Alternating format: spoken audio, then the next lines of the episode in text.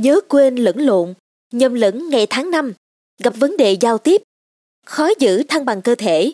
không còn hứng thú tham gia các hoạt động xã hội, thay đổi tâm trạng là những dấu hiệu sớm phát hiện chứng mất trí nhớ.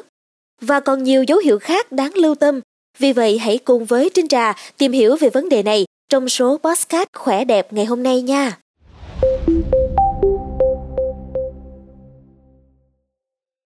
Mọi người có để ý là khi chúng ta càng có tuổi thì trí nhớ của chúng ta ngày càng kém đi không? Có lúc thì Trinh Trà nhớ nhớ quên quên, vừa đứng lên định làm gì đó mà mới đi được mấy bước đã ngớ người là không nhớ được mình định làm gì. Rồi có khi mình còn chẳng nhớ được hôm nay là thứ mấy hay là ngày mấy nữa. Đôi khi Trinh Trà cũng băn khoăn, không biết là liệu đó có phải là biểu hiện của chứng suy giảm trí nhớ hay không? Theo như thông tin trên trà tìm hiểu được thì có hơn 55 triệu người trên khắp thế giới mắc chứng mất trí nhớ hay còn gọi là suy giảm trí nhớ, sa sút trí tuệ. Và chứng mất trí nhớ là tình trạng sức khỏe tác động chính đến não, gây khó khăn cho việc ghi nhớ mọi thứ, giao tiếp hoặc là hoàn thành các công việc hàng ngày. Hầu hết mọi người bắt đầu có dấu hiệu suy giảm trí nhớ vào giữa những năm 60 tuổi. Tuy nhiên, một số người có thể bắt đầu sớm nhất ở độ tuổi 30. Trong một công bố trên tạp chí, các nhà nghiên cứu của Đại học Cambridge, Anh cho biết chúng ta hoàn toàn có thể nhận biết được các triệu chứng của mất trí nhớ từ rất sớm, từ 9 năm trước khi chính thức được chẩn đoán. Các dấu hiệu bao gồm nhớ quên lẫn lộn làm gián đoạn cuộc sống hàng ngày, nhầm lẫn ngày tháng, thời gian và địa điểm, khó quản lý các công việc bình thường ở nhà hoặc là nơi làm việc, gặp vấn đề về giao tiếp, liên tục đặt nhầm đồ, khó giữ thăng bằng cơ thể, khó giải quyết vấn đề dù trước đó suy nghĩ rất nhanh, không còn hứng thú tham gia các hoạt động xã hội, thay đổi tâm trạng và tính cách, suy giảm kỹ năng phán đoán. Theo tiến sĩ Tim bridman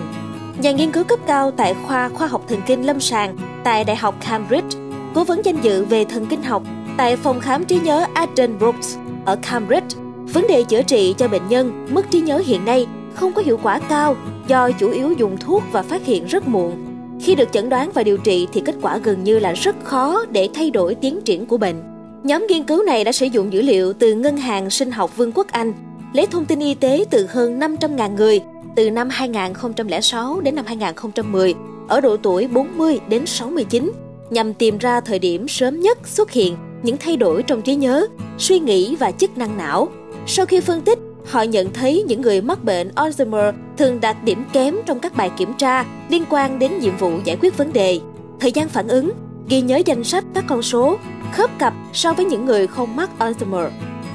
Những người mắc bệnh Alzheimer cũng có nhiều khả năng bị ngã và sức khỏe tổng thể kém hơn những người không mắc bệnh. Những bài kiểm tra này được thực hiện từ cách thời điểm chẩn đoán bệnh từ 5 đến 9 năm có nghĩa là những người còn trẻ xuất hiện nhiều các dấu hiệu trên thì có nguy cơ cao phát hiện bệnh Alzheimer, bệnh Parkinson, chứng sa sút trí tuệ thái dương, chứng mất trí với thể Lewy trong tương lai. Kết quả của nghiên cứu này được giới khoa học đánh giá là có giá trị và quan trọng, bởi vì mặc dù hiện nay thông qua đặc điểm sinh học, chụp các lớp phát xạ và xét nghiệm máu có thể cho thấy những thay đổi bệnh lý của thoái hóa thần kinh, nhưng nghiên cứu này mang tính dự đoán cao những triệu chứng khó phát hiện hơn. Nếu chúng ta có thể xác định rõ bệnh nhân có nguy cơ mắc chứng mất trí nhớ và các tình trạng thoái hóa thần kinh khác từ khi còn trẻ thì sẽ có cơ hội can thiệp sớm thông qua thay đổi lối sống, dinh dưỡng, tinh thần. Mặc dù đưa ra các dấu hiệu nhận biết mất trí nhớ sớm, nhưng tiến sĩ Tim Bridgman cho biết mọi người không nên lo lắng quá mức nếu như không giỏi nhớ các con số hoặc nhầm lẫn với ngày tháng, thời gian và địa điểm. Ngay cả một số người khỏe mạnh cũng có thể đôi khi xảy ra tình trạng nhớ nhớ quên quên này. Nhưng nếu các dấu hiệu xuất hiện nhiều và thường xuyên thì rất nên tìm đến các cơ sở y tế để tìm hướng điều trị. Bởi vì nếu phát hiện sớm, thì chúng ta sẽ có cơ hội can thiệp sớm nhé. Cảm ơn bạn đã lắng nghe số podcast này. Đừng quên theo dõi để tiếp tục đồng hành cùng podcast báo tuổi trẻ trong những tập phát sóng lần sau. Xin chào tạm biệt và hẹn gặp lại!